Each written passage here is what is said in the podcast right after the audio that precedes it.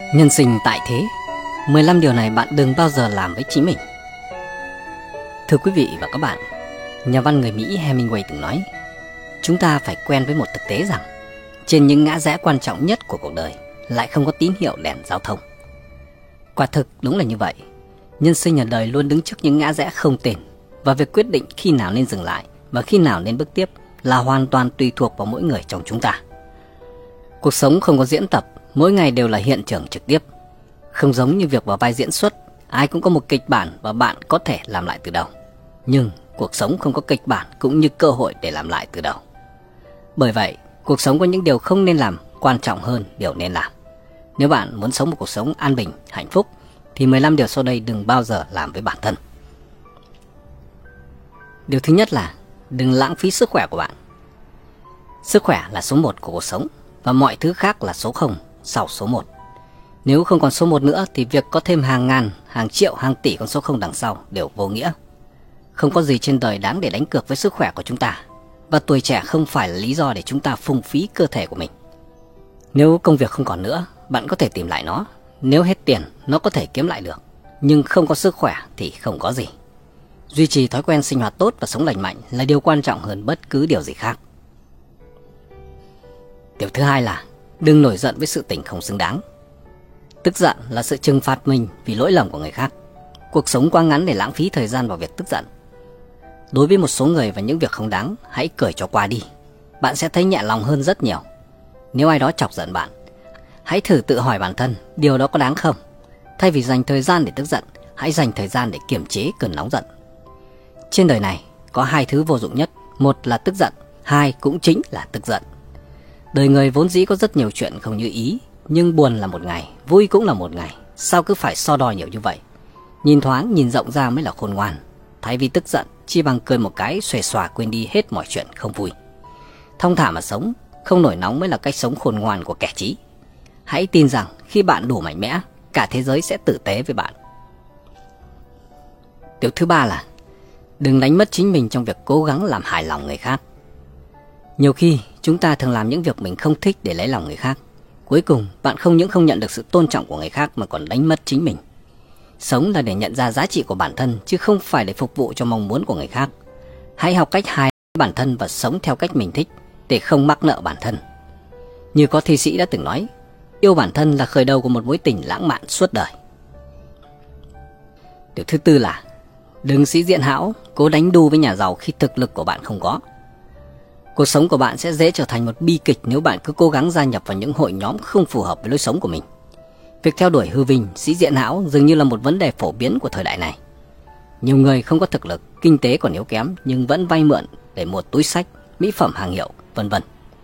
Loại món ngon do vật ngoại vật tạo ra này chỉ là món ngon dởm được khoác áo lớp áo bọc đường của chủ nghĩa tiêu dùng. Cuối cùng, nó sẽ chỉ khiến bạn trở thành nô lệ của những ham muốn của mình và sau đó hủy hoại bạn từng bước. Khát khao và theo đuổi một cuộc sống tốt đẹp hơn là điều chính đáng, nhưng cần phải nằm trong phạm vi và khả năng của bản thân. Sĩ diện chỉ là một vấn đề nhỏ, trưởng thành là một vấn đề lớn. Tỷ phú Hồng Kông Lý Gia Thành từng nói, khi bạn bỏ cái sĩ diện của mình xuống để đi kiếm tiền, là khi đó bạn trở thành một người hiểu chuyện.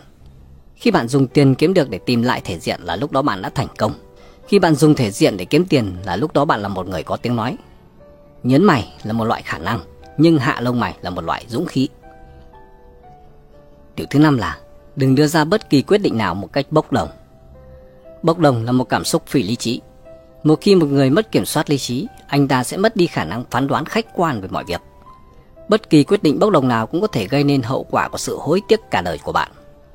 Xung động là ma quỷ. Đừng để mình trở thành công cụ của ma quỷ vì một phút bồng bột nhất thời, làm tổn thương người khác và hủy hoại chính mình. Trong mọi trường hợp, hãy để bản thân bình tĩnh trước khi đưa ra quyết định. Điều thứ sáu là đừng phớt lờ xem nhẹ những người thật lòng yêu thương bạn. Đã bao lâu rồi bạn không dành thời gian nô đùa bên con trẻ? Đã bao lâu rồi bạn chưa trò chuyện vui vẻ với người yêu? Đã bao lâu rồi bạn chưa ăn một bữa cơm ngon cùng bố mẹ? Hãy ngưng sử dụng hai từ bận rộn như một cái cớ cho việc thiếu sự đồng hành và quan tâm. Cuộc sống vốn vô thường, chẳng ai biết ngày mai ra sao. Yêu thương không thể thiếu đi sự quan tâm săn sóc. Nếu bạn cứ mãi lấy cái cớ bận rộn để biện minh cho sự thờ ơ của mình thì một ngày kia bạn sẽ mất đi những điều trần quý nhất. Vì vậy, hãy trân trọng quan tâm đồng hành và thấu cảm những người yêu thương bạn thật lòng. và đừng để lại những hối tiếc trong cuộc đời của bạn. Điều thứ bảy là đừng hối tiếc vì những quyết định trong quá khứ. Có người đã từng nói, điều đáng yêu duy nhất về quá khứ là nó đã qua. Quá khứ đã qua rồi, có tiếc nuối bao nhiêu cũng chẳng nghĩa lý gì. Nó không thể giúp bạn khôi phục lại một người, nó cũng không thể hoàn tác một lỗi lầm đã mắc phải. Điều duy nhất chúng ta có thể làm là tập trung vào hiện tại và để mắt đến tương lai. Học hỏi những sai lầm trong quá khứ, rút kinh nghiệm và tránh lặp lại sai lầm này đến sai lầm khác. Điều thứ 8 là đừng bắt chước người khác một cách mù quáng. Trên thế giới có hàng chục triệu bản in lậu, hàng triệu bản sao chép, nhưng luôn chỉ có một bản gốc. Thành công của người khác có thể học hỏi nhưng không được bắt chước. Bạn có thể bắt chước nhất thời nhưng không thể bắt chước mãi mãi, vì bạn không bao giờ sao chép được cái cốt lõi của người khác. Đừng để mình là cái bóng của người khác, dù bạn có làm tốt đến đâu thì bạn cũng chỉ đứng sau người khác mà thôi.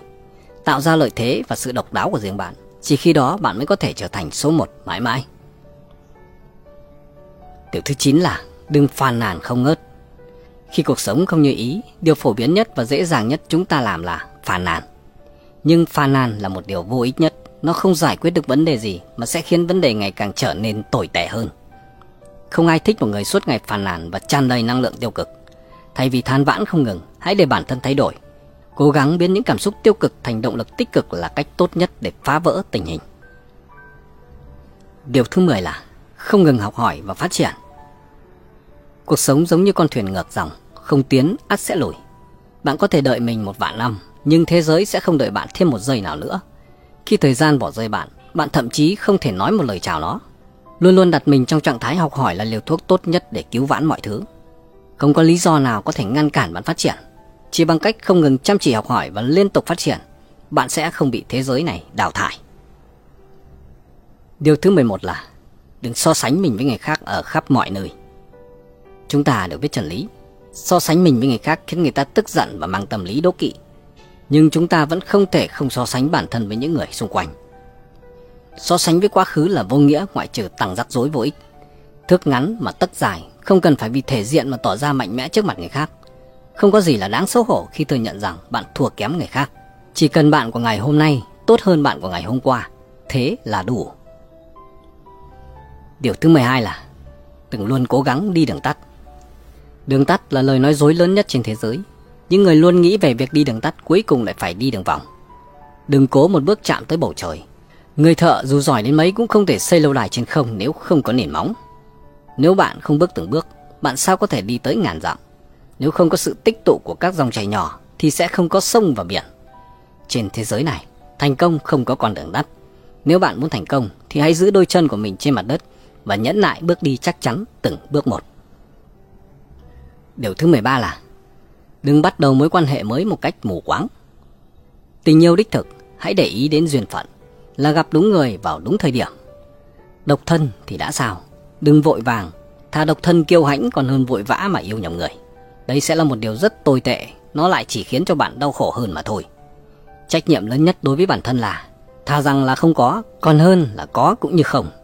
Thay vì mù quáng vội vã cho yêu thương cho những mối quan hệ mới, tốt hơn hết là bạn nên quản lý thân tâm mình và đợi chờ hoa nở. Điều thứ 14 là đừng phó thác hạnh phúc của mình cho người khác. Người xưa nói, dựa vào núi, núi lở, dựa vào người, người đi. Có quá nhiều rủi ro khi giao phó hạnh phúc của bạn cho người khác. Bạn không bao giờ biết khi nào hạnh phúc đó sẽ bị lấy đi. Biết cách tự nắm bắt hạnh phúc của mình mới có thể bảo vệ mình khỏi những tổn thương không đáng có và có thể tự mình đứng dậy sau vấp váp hoặc sai lầm. Trên thế giới này không ai có thể là chỗ dựa vĩnh viễn của bạn. Chỗ dựa vĩnh viễn và vững chắc nhất chỉ có chính bạn. Nếu bạn muốn hạnh phúc, hãy trao nó cho chính mình. Chỉ khi bạn có khả năng làm cho mình hạnh phúc, bạn mới có thể sống một cuộc đời tiêu sái, phóng khoáng. Và điều thứ 15 là đừng quá truy cầu sự toàn mỹ. Việc theo đuổi sự hoàn hảo chắc chắn là đúng đắn. Nhưng nếu vì thế mà bạn hao tâm tổn khí quá nhiều, bạn sẽ rất dễ rơi vào vòng luẩn quẩn và cạnh tranh với chính mình. Điều này cuối cùng thường phản tác dụng và cái mất nhiều hơn cái được. ở nhân nói, nhân hữu bi hoan ly hợp, nguyện hữu âm tình viên khuyết. Người có vui buồn tan hợp, chẳng có sáng tối tròn khuyết. Trên đời này không có gì là hoàn hảo, mỗi bước đi của chúng ta đều kèm theo những thiếu sót. Chính vì những thiếu sót của mình mà chúng ta sẽ biết cách trân trọng hơn, chấp nhận sự không hoàn hảo một cách thẳng thắn là sự hoàn hảo thực sự